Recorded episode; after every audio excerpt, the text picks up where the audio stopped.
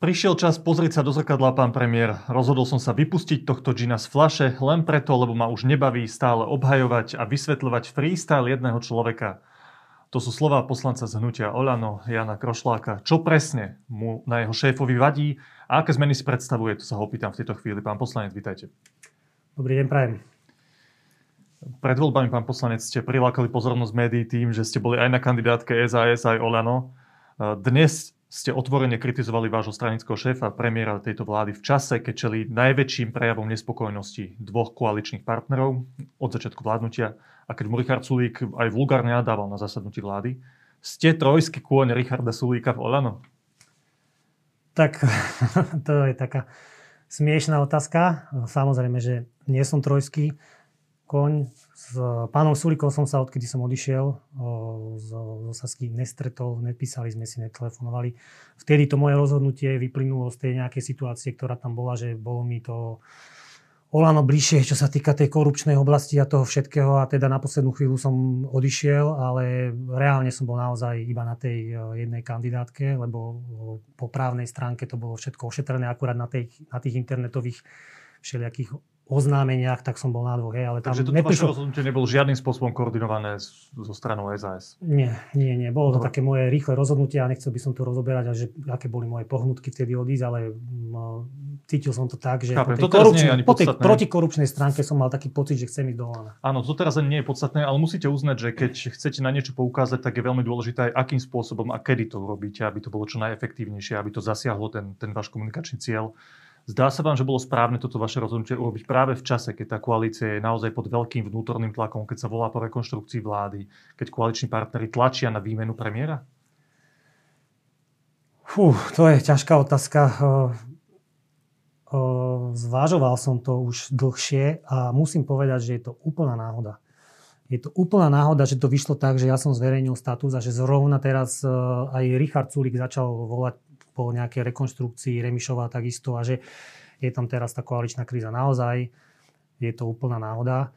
Ale toto moje rozhodnutie napísať tento status vrelo už vo mne dlho. Naozaj, keď ste to čítali, tak ako som to povedal, tak mi behal úplne mraz po chrbte, pretože sa s tým naozaj stretávam každý deň. Ja som išiel do politiky s tým, že som chcel získať nových priateľov, chcel som si získať nový rozhľad a chcel som naozaj pomôcť Slovensku aj svojimi životnými skúsenosťami, aj svojou osobou nejak zmeniť to smerovanie. A naozaj najviac ma zaujímal ten antikorupčný rozmer, preto som ho volal.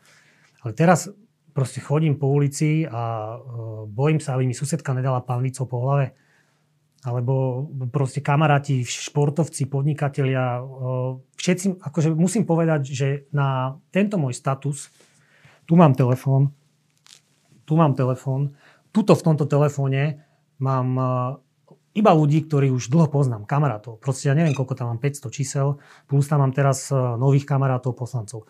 Na tento telefón mi neprišla jedna negatívna reakcia. Všetci priatelia, všetci priatelia mi napísali, že ma povzbudzujú v tom, čo som spravil a držia mi palce. Reakcii na ten váš status. Áno, som sa vrátil áno. Otázke, čiže, čiže, to áno, načasovanie áno, to načasovanie, to je úplná náhoda. To je naozaj úplná no, náhoda. Na druhej strane proste, ste... proste som videl, jak to všetko od nejakého času, ja neviem, napríklad možno od toho celoplošného testovania, možno tam by som to začal datovať, že uh, už keď som sledoval tie statusy našeho premiéra, alebo tie vyjadrenia našeho premiéra v televízii, bavíme sa čisto iba o jeho osobe, nebavíme sa o vláde o vládnych nariadeniach, o nejakom covide.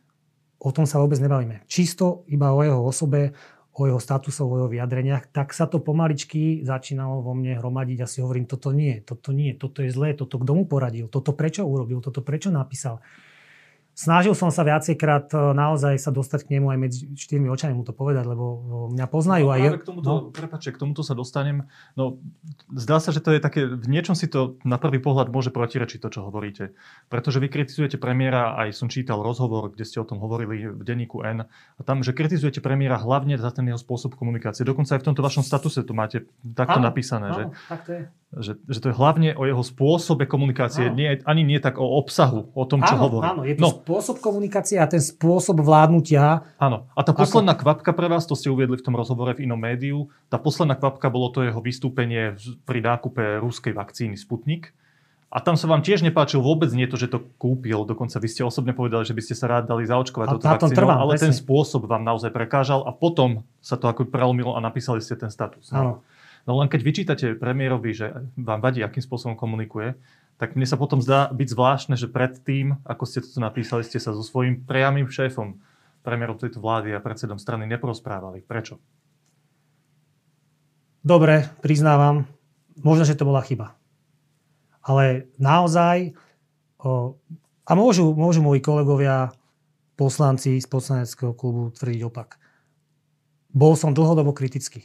Dlhodobo kritický. Keď prišiel premiér k nám na klub, čo bolo možno, keď som, keď som spomenul toto obdobie od celoplošného doteraz, možno dvakrát, keď to bolo, hej, tak tam sa s ním nedá rozprávať. To je proste 53 ľudí, jeden cez druhého, každý niečo chce, každý musí niečo povedať, to sa proste nedá. A keď som aj písal niekde na úrad, ale dobre, berem to, že možno, že to bola chyba. Nebudem teraz rozprávať, že som skúšal, proste má on veľa práce aj tak, ale ja by som mu povedal toto isté a ja si nemyslím, že by on potom zmenil tú svoju retoriku. Ja si nemyslím, že by on potom prestal písať tie statusy na základe stretnutia sa mnou medzi štyrmi očami. Kde? To si ja nemyslím. Čiže, Čiže... myslel, že to nemá zmysel v zásade. O, snažil som sa o to, priznám sa, snažil som sa o to, ale nesnažil som sa cez mŕtvoly. To znamená, že by som 20 krát denne volal na úrad vlády. Počkajte, že sa... Vy nemáte číslo na premiéra? Mám, ale tak...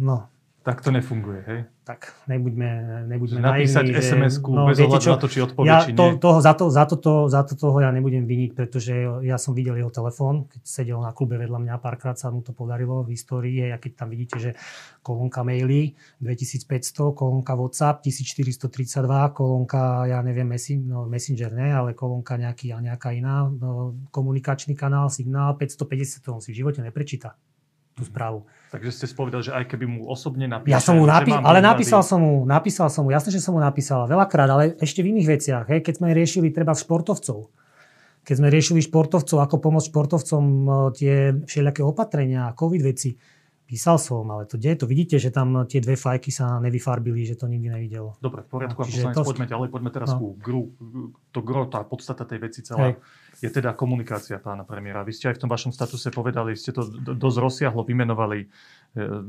one-man nápady, agresívny spôsob boja, rozdeluje spoločnosť, nespája spoločnosť. A to je tá pointa, ktorú som si tu aj zvýraznil. Dobrý premiér má ľudí spájať a nie rozdeľovať. No a teraz eh, zásadná otázka k tomuto. Však pán Matovič, podľa mňa celé roky v politike, čo ho sledujem, má takýto spôsob politického fungovania. Je to niečom, čo je jemu vlastné, jemu prirodzené. Nehovorím, že to je dobré pre krajinu vždy, ale takto on funguje celé roky. Vás to zarazilo?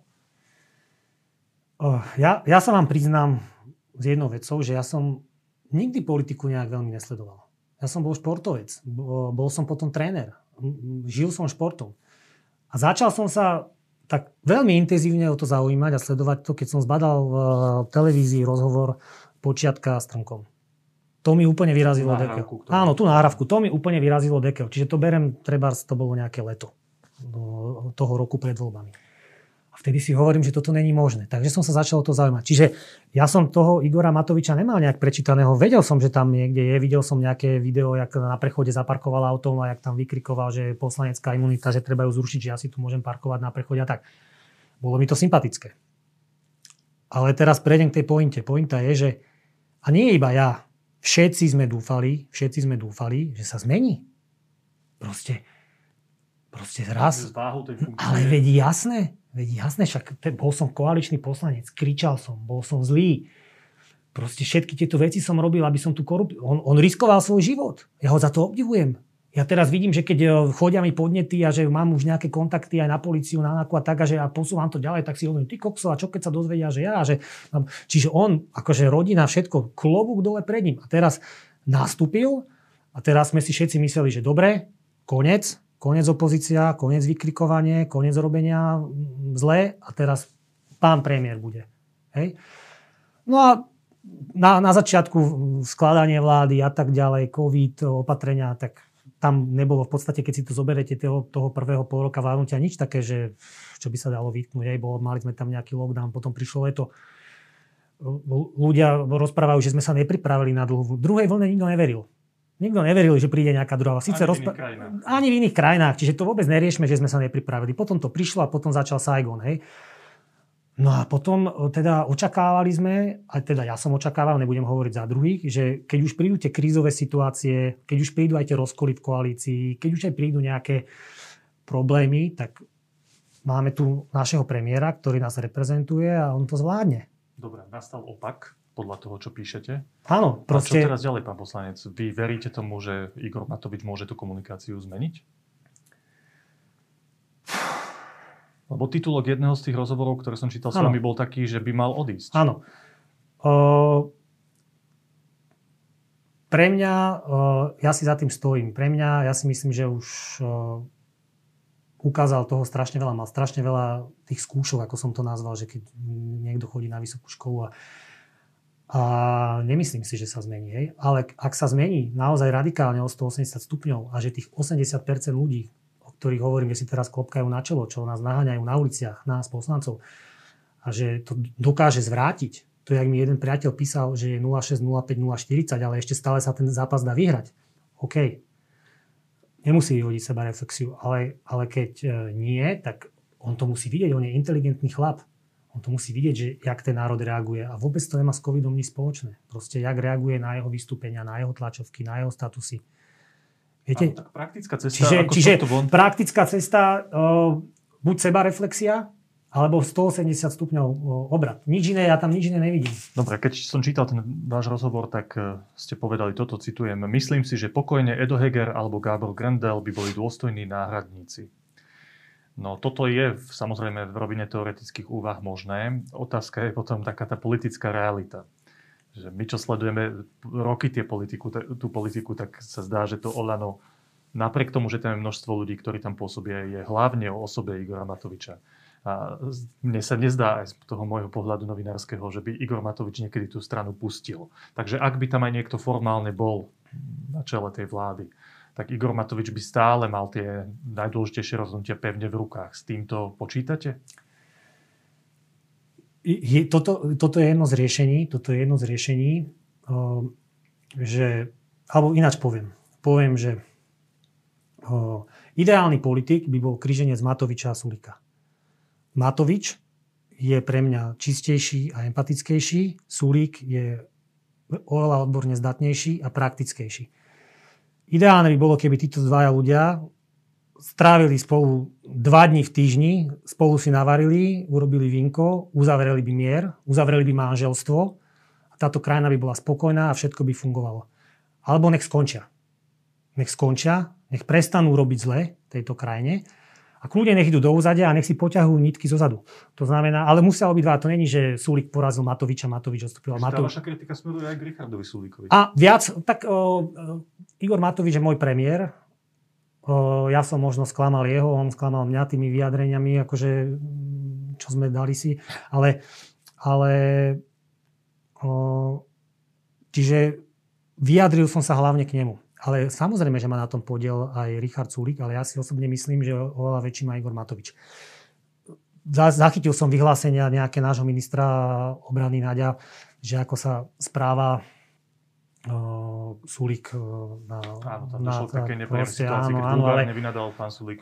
Viete, my, my poslanci nechodíme, nechodíme na zasadania vlády a my vôbec nevieme, čo sa tam deje a toto všetko máme len z prostredkovania tak a to je, je to smutné, keď už aj Sulík podlahol takýmto veciam, že sa vulgárne správa a tak, ale ja neviem, čo tomu predchádzalo. Dobre, pán poslanec, keď ste povedali tie dve možnosti, že buď sa teda uzmieria, na dva dní sa zavrú, navaria si a tak ďalej. Ale dva dní každý týždeň a ešte by som im zablokoval Facebook na dva roky obidvom. Áno, a druhá možnosť je teda, že odídu odtiaľ. Tak e, ktorá z nich je podľa vás reálnejšia? Ja neviem. Ja neviem. To sú dve možnosti. Toto sú dve možnosti, aby táto vláda sa zachránila, aby ľudia tejto krajiny boli spokojní. Tak, ako som napísal v statuse, nezaujíma ma tých 5 až 10% fanatikov, ktorí milujú, 5 až 10% fanatikov, ktorí nenávidia.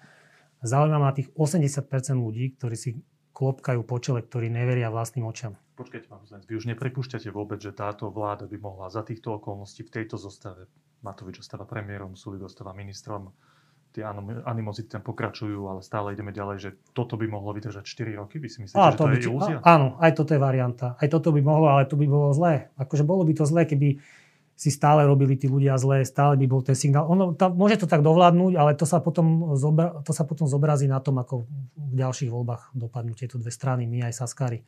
Hej. Áno, aj toto je varianta, že máme tu ten vyšší princíp, ten vyšší cieľ, to znamená odstránenie korupcie, trošku iné smerovanie Slovenska a že si aj Matovič aj Sulik zahryznú do jazyka, budú sa nemať radi, proste bude stále prebiehať tento boj o, o voliča, o percentná, budú si stále nadávať až 4 roky, no tak budeme z toho veľmi unavení zašli. Ale je to, je to, je to áno, jedna tak, šanca. Tak to zhrňme, že teda čo sa má z toho vášho pohľadu stať? Vy ste pomenovali nejaký problém v tom vašom statuse a teraz, že čo sa má stať? Povedali ste teraz niekoľko možností. Prvá je, že Tri. premiér premiér podstúpi nejakú závažnú sebereflexiu a zmení svoje správanie. OK, tá pravdepodobnosť ale, je ale, ale samozrejme aj vo vzťahu aj Súlik tiež to isté bude musieť spraviť. To znamená, to je to, že som povedal, že musí medzi nimi nastať uh, bezhraničná láska. Dobre, takže tie vzťahy sa unormálne tým, že obidvaja tí ľudia si proste podstúpia nejakú sebereflexiu. A obidva, je... obidvaja si zablokujú Facebooky, lebo tam to začína tými, tými výrazmi, čo znamená, že to musí byť všetko úplne tak, že to bude harmonické priateľstvo. Áno, to je prvá možnosť. To je prvá varianta. Je pravdepodobnosť, je teda otázna, to teraz nejdeme rozoberať. Druhá možnosť je, že tí ľudia sa stiahnu Áno. zo svojich funkcií. Áno. To je, a vy je, teda myslíte, je tiež... že tí ľudia potom nebudú mať vplyv na tie strany? Ale nech majú, nech majú, nech majú, nech poťahujú nitky. Ja nehovorím, že Igor Matovič je zlý človek a Sulik je veľký odborník, aj tiež praktický človek. Nech majú nech poťahujú nitky, nech, nech e, radia tým ľuďom, ktorí ich zastupujú, nech stále si e, tu majú tie svoje zlaté vajíčka, alebo to sú tie strany, hej, že Sulik má to Sasko, Matovič má to Olano. A nech, nech poťahujú tie nitky, ale už nebudú na očiach, nebudú v televízii a budú ľudia, ľudia, nebudú, po, áno, a ľudia nebudú podraždení.